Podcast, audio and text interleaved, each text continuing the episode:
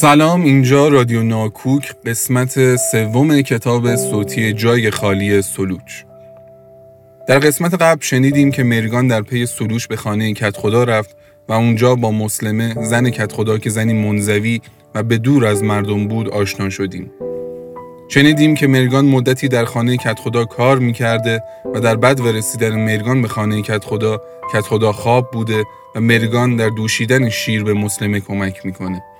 و پس از بیدار شدن کت خدا به پیشش میره و این حس بهش دست میده که به دنبال سوال پوچی پا به خانه کت خدا گذاشته و اونجا رو بدون هیچ صحبتی ترک می‌کنه. با سالم و مسلم پدر و برادر مسلمه آشنا شدیم که مریگان در مسیر ملاقاتشون کرده بود. مسلم پسری دیوانه و سالم از نگاه مردم به مانند پسرش بود. مرگان به خانه برگشت و پس از بهانه جویی های عباس که طلب نان می کرد خانه را ترک کرد و به سمت خارج آبادی راهی و در لب رود شور احساس کرد که سلوچ رو دیده. اگر موافق باشین ادامه داستان رو بشنویم. بیابان و باد باد و بیابان خیال خیال و رود خودش بود مرگان لب ترکاند پس احساس کرد خشکی کاسه های چشمانش کمی نم برداشته است. شاید از سرمایه باد. دیگر چه بکند بماند؟ باز هم بماند. برود؟ باز هم برود. برود و بماند. بگذارد چشمهایش بروند و خودش بماند. چشمهایش را ببندد. بله. بهتر. دستهایش شانه هایش را کمی بتکاند. از لایه یخی که او را در خود حبس کرده به در آید. بله. سرما. سرما تکاندش. لرزید. پنداش کابوسی را از سر گذرانده است. کابوسی که او را بیشتر به بهت واداشته بود تا به وحشت. زندگی انگار لحظه در او درنگ کرده بود. بیناییش تنها بیناییش در او بیدار بود. بهت. آیا با این دو چشم کوچک می شود همه این چیزهای شگفت را دید؟ می شود حالا که ملگان دیده بود. سلوچ رفت. چنان که آب زیر لایه یخ رود. گم رفت. من دیدمش. سلوش را من دیدم که رفت. مرگان توانست جنب بخورد. به خود آمد. تنش آستری از سرما به خود گرفته بود. بیش از این نباید میماند. باید می‌رفت. به یقین نه در پی سلوچ پشت به سلوچ و رو به زمینج. به راه افتاد و کوشید قدمهایش را تندتر بردارد. به سرما نباید مجال داد. تو اگر بمانی او میتازد. یک جا نباید بمانی به تن تکان باید بدهی. جان به جنبش باید وابداری. سرمای کویر ناجوان مردانه میتازد. آب از چشمهای مرگان روان بود و او خود مایل بود بپندارد از باد است. نمی‌خواست به روی خود بیاورد که دارد میگرید. دلش این را نمی‌خواست. گریه دیگر چیست؟ سالها میگذشت که آب در کاسه چشمهای مرگان خشکیده بود. و حالا حالا دیگر حوصلهاش را نداشت. دیگر حوصلهاش را نداشت. چه چیزی از او کم شده بود؟ بگذار برود. گور پدرش. آب هم از آب تکان نمی‌خورد. مگر کم هستند زنهای بیشوی؟ مگر کم بودند مردهایی که رفتند و نیامدند؟ نه گریه ندارد. بگذار هر کس به راه خود برود. بگذار هر نخاب بستر خود را بجوید گور پدرش. مرگان آنچه زیر لب می جوید به ظاهر همین بود. اما این نه آن بود که از تنور دل بالا می آمد و به هزار حیله هم فرو نشانده نمی شد. مرگان نمی‌خواست بگذارد این شعله از چشمهایش از گلویش از دستها و از زبانش بیرون بزند. نمیگذاشت. این بود که شعله سر به درون او میگذاشت و میسوزاند میگزید و میگداخت درون مرگان آتش باران بود قوقای خاموش دهقانانی زمخت با های خود قلب زن را شخ می زدند. ریشه ها ریشه ای سالیان در این قلب از جای هزار ساله خود برکنده و باژگونه می شد. بود و نبود برا شفته می شد. ویران می شد. قلب مرگان دیگران پرنده کوچک و آرام آن پرنده دست آموز و مطیع نبود. بالهای پرنده از بیخ برکنده شده بودند. لخت و بیپر خفاشان خفاشان بال به پرواز گشوده بودند پس لاشخورها کجایند پوسته رسوبی این زمین همچنان به خاری خراشیده می‌شد و مرگان سرمای نکتیز خیش را تا جگربند خود احساس می کرد. و آنچه از این خاک از یاد رفته سر بر می آورد چشمهای زن را داشت و می دراند. مرگان عاشق شویش بود این را حالا حس می کرد اون عاشق سلوچ بود به یاد می آورد که عاشق مردش بوده است عشقی که از یاد رفته بوده است. تازه به یاد می آورد که عشق خود را به مردش از یاد برده است. مرد که این آخری ها اگر هزار شب هم لب تنور می خوابید نبودش را در کنار خود مرگان احساس نمی کرد کسی که این آخری ها بود و نبودش به جوی بود. حالا در قلب مرگان دوباره سر برداشته بود. مرگان تازه در میافت که عاشق سلوچ است که عاشق سلوچ بوده است. این دیگر چه بود؟ از کجا سر برداشته بود؟ چطور در او بیدار شده بود؟ خوب رفت که برود به گور مردش اما دیگر این که در مرگان از خود به جا گذاشته به جا گذاشته ای را در او رویانده چیست؟ امروز نزدیک هفده بهار از زن و شوی آنها میگذشت. هفده بهار. عباس پسر بزرگشان کم کم داشت برای خودش مردی می‌شد. کرک پشت لبهایش در آمده بود. با آن دوتا دندان بزرگ و دهن گشادش فوش ها می‌داد. هفته سال. می شود چیزی سالها در تو گم باشد و تو از آن بیخبر بمانی. عاشق شویت بوده و این را از یاد برده باشی. این حرفها را کجا می شود برد؟ مرگان در هر قدمی که بر می داشت هر نفسی که از سلوش دورتر می شد احساس می کرد بار دیگر هزار فرسنگ به او نزدیک و نزدیکتر می شود. چقدر دور چقدر دور از هم شب و روز گذرانده بودند. آی که زندگانی چجور تلف می شود مردم کم کم از زمینش بیرون می آمدند فصل شخم بود اما نه برای زمین های دین دیمکاران هنوز منتظر باران بودند. هنوز در خانه های خود نشسته دل به دعا و چشم به آسمان داشتند. تک و توکی مرد و گاو از زمینش بیرون می آمدند و رو به زمین های بالا می رفتند. حاج سالم و پسرش مسلم همچنان کنار دیوار بودند. مسلم دیگر پا به پا نمی کرد. اما دستهایش هنوز زیر بازوهایش قایم بودند. بابا بابا حاج سالم بی جواب بود و نگاهش زیر ابروهای خاکستری خیره به جایی مانده بود. انگار در نقطه گیر داشت. بابا بابا پیرمرد به خود آمد. کوفته بابا چه دوری به دهان داری؟ مسلم دندانهای زرد و درشتش را به رضایت نشان داد و گفت آفتاب آفتاب برآمد. خب چه کارش کنم؟ خودت را گرم کن خودت را گرم کن. حاج سالم پسرش را نگاه کرد مدتی خاموش ماند و پس گفت احمق. مرگان چون باد از کنار پدر و پسر گذر کرد. و کبود از سرما به خانه رسید و خود را به درون اتاق انداخت. سالار روی گلگود نشسته بود. مندلیش را محکم به دور سر پیچیده و بالهای قبای راه راهش را روی زانوهایش کشیده بود. مرگان بی سلام و حتی بی نگاهی از او گذشت. به ته اتاق رفت و در تاریکی گنگ پاشنه خانه نشست و دستهایش را که از سرما به درد آمده بودند بالا گرفت و انگوشت های خماندهش آویخته ماندند. درد در انگوشت های مرگان پیچیده و تنها شرم مانع گریه او بود. با این همه جلوی ناله خود را نمی توانست بگیرد. درد. خود چون ناله ای مانده در گلو درون انگوشت ها در پیچ و تاب بود. آب گرم. سالار به هاجر نهیب زد.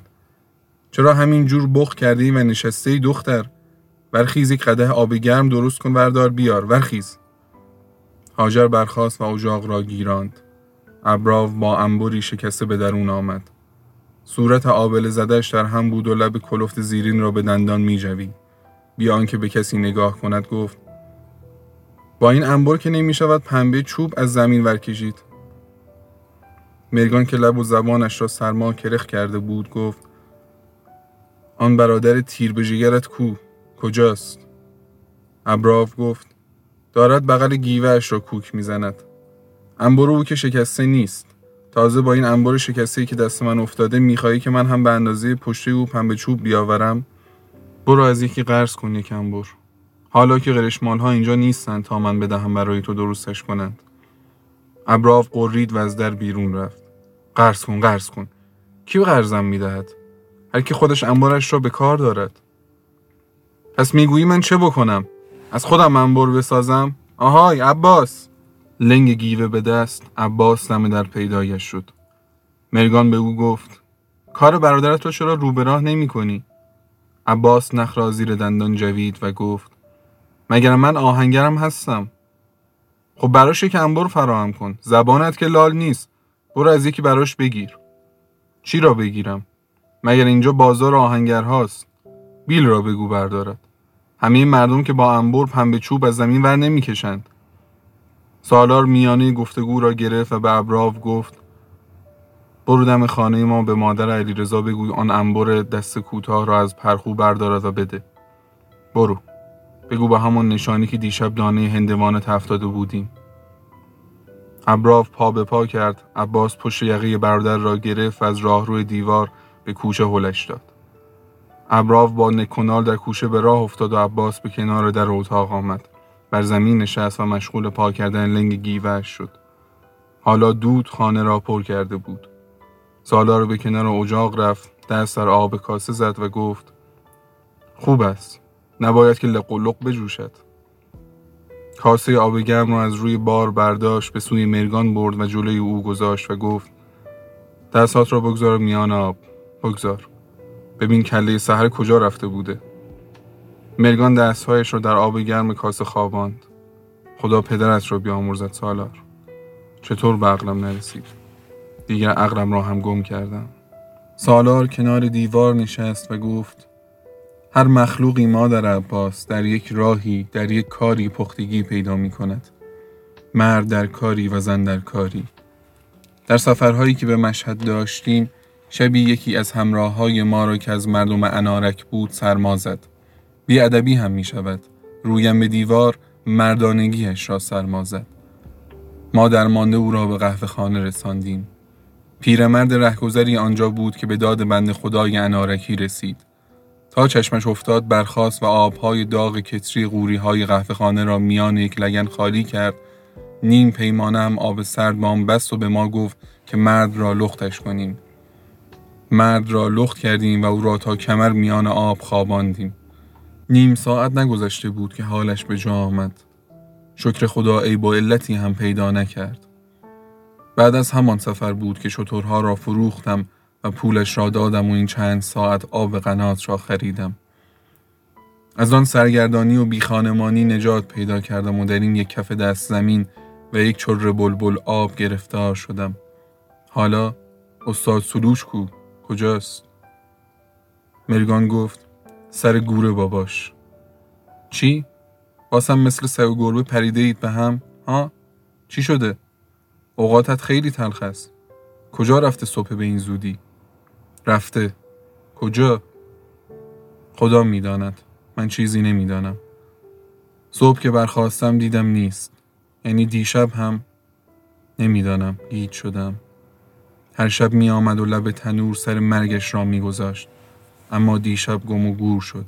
دیگر نمی‌دانم. سالار وا خورد و بی اختیار گفت توف به گور پدر آدم چپیل چپاف.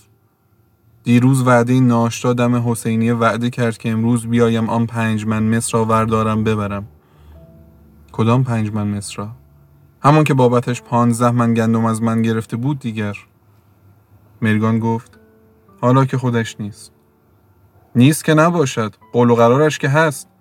بین ما شاهد بوده. کت خدا نوروز هم زامن شده.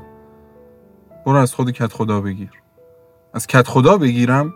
من گندم را به سلوش دادم. مصر را بروم از کت خدا بگیرم. مصر که مال سلوش نیست. سلوش از خانه بابایی نداشتش مسوتاس ارسی به خانه من آورده. این چارتی که مسوتاس را برادر من جهیزی به من داده. حالا آنها را بیاورم بدهم بابت قرضشویی که نمی‌دانم کدام جهنمی رفته. سالار که دمی به خود آمده بود مبهوت پرسید خب پس مال من چی می شود بالاخره؟ سروش گندم من را آورده شما هم خورده اید حالا من چی؟ گناهکار شدم که سر زمستان جور زن و بچهش را کشیدم؟ مرگان گفت من که نان از گندم تو نخوردم بچه هایش خوردند.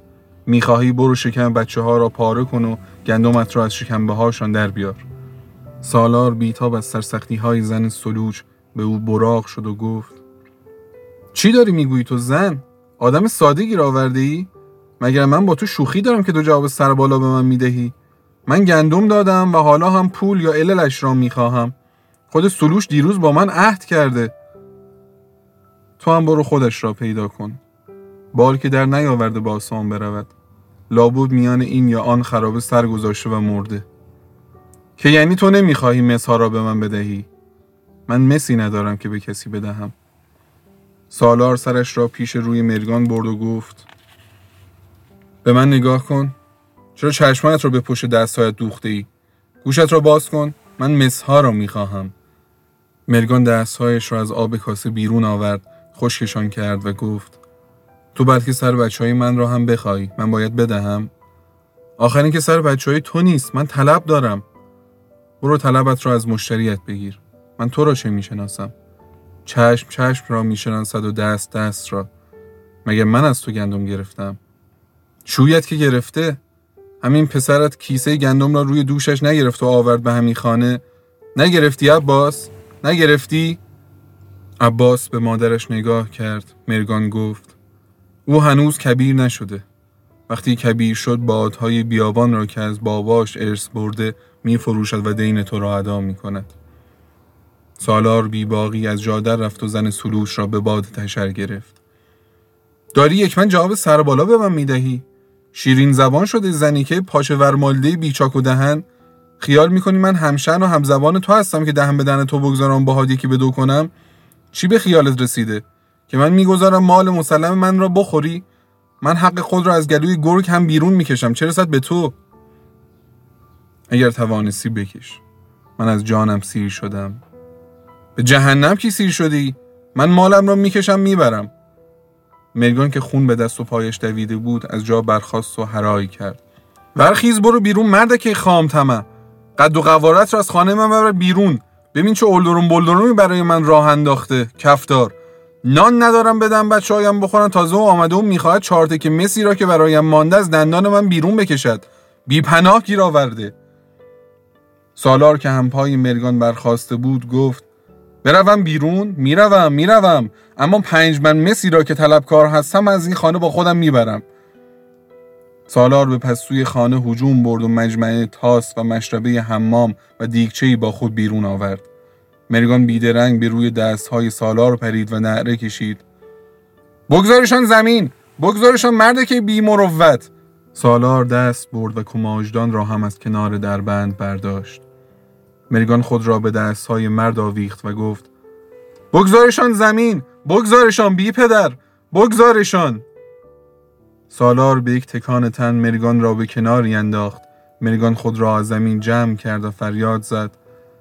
بچه ها عباس ابراف دخترو دم در را بگیرید. نگذارید مالتان را بیرون ببرد. بگیرید.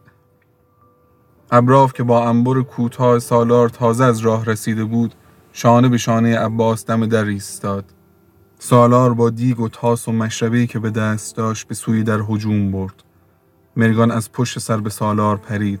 مندیل او را از سر کشید و به ته اتاق پران سالار برگشت. مرگان بال قبای او را گرفت. سالار ناچار از این شد که دیگ و تاس و مشبه را به سوی بیاندازد و با مرگان گلاویز بشود. هاجر به چابوکی مسها را برداشت و درون دلا بچه جا داد. مرگان با سالار گلاویز شد. سالار نمی‌دانست چه باید بکند. مرگان میان پالای سالار نشسته دست به قاش مرد برده بود. سالار فریاد در گلو تقلا می کرد تا خود را برهاند. اما مرگان او را رها کشید می پیچاند و می کشید فقان سالار به هوا می رفت کنده زانویش را محکم به شانه مرگان کوبید مرگان غلطید سالار حالا دست از دهانش برداشته بود و هرچه دشنام به زبانش می رسید نصار می کرد. پسرها به درون دویدند. ابراو با انبر و عباس با ریسمان. مرگان بیرمق از درد شانه خود را به میانه کشاند. پاچه سالار را گرفت و دندان در گرده پای مرد فرو کرد. سالار جیغ کشید و به لگت مرگان را پس انداخت. در دم سالار با سه نفر گلاویز بود. می‌زد و می‌خورد و فوش می‌داد. عباس و ابراب هم دریغ نمی کردند. زن و فرزند و پدر و مادر سالار را می جنباندند. هاجر به کنجی ایستاده بود و جیغ می کشید. سالار یک بار دیگر هم خود را از دست مرگان و پسرهایش واکند و به سوی دلا بچه هجوم برد. دریچه را گشود و مسها را بیرون ریخت. عباس و ابراف خود را روی مسها انداختند. سالار چنگ به هر جای پسرها انداخت تا مگر وا بکندشان. مرگان از در بیرون زد و هوار کشید. دوست! آی دوست! مردم به دادم برسید! مردک روز و روشن دارد خانه من را خالی می کند. گفته و ناگفته به طویله دوید و بیلچه کهکینی سلوش را برداشت و خود را به اتاق انداخت. باد آواد.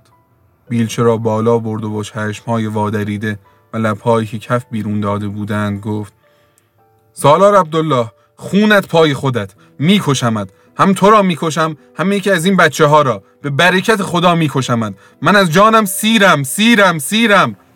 سالار زیر بیلچه مرگان به دیوار چسبید و با چشم هایی که داشتن از کاسه بیرون می‌زدند به زن خیره ماند. در نگاه مرگان چیز مهیبی پیدا بود. میکشت. راستی میکشت. سالار سر برهنه پا از زمین کند و خود را از در به حیات خانه انداخت و در نگاه به حراس آمیخته همسایه ها صدایش را شکاند. زنی که زنی که دیوانه است. قصد جان من را کرد. به خداوندی خدا می‌خواست من را بکشد. به روح رسول الله می‌خواست بکشدم. که خدا نوروز خان این زنی که می‌خواست من را بکشد. بیل به سر من کشید. همسایه ها تک و توکی به کوچه در آمدند و قاطی معرکه شدند. علی گناو میانجی شد. پسر سنم رفت تا خال مرگان را آرام کند. در این میان کت خدا نوروز سر رسید. همراهانش داماد آقا ملک زبیح الله و کربلایی دوشنبه هم خود را از کوچه به این سوی کشاندند. کربلایی دوشنبه پدر سالار همچنان خاموش بود.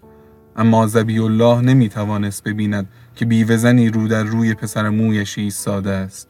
اما پیش از آن که زبی الله پا به داو بگذارد کت خدا پیش آمد از کنار شانه سالار عبدالله گذشت و به اتاق رفت. مرگان بیل به دست ایستاده و چشم بادرانده بود. پسرها عباس و ابراف هر کدام در گوشه شانه به دیوار داده بودند. هاجر می لرزید. کت خدا بیل را از دست مرگان واکند و با پشت دست سیلی سنگینی به چپ صورت زن نواخت. پتیاره دم در آورده ای؟ بیرون آمد. بیل را به کناری انداخت. مندیل سالار را به او داد و همسایه ها را بیرون راند. ایستادید که چی؟ تماشایی است؟ سالار عبدالله مندیل را به دور سر بست. داماد آقا ملک زیر بازوی او را گرفت و همراه هم زبیح و کربلای دوشنبه و کت خدا نوروز از در بیرون رفتند. مرگان در آستانه در روی زانوهایش خمید. صورتش را میان دستها گرفت. و به اربده گریه ای را که در سینهش تلمبار شده بود سر داد.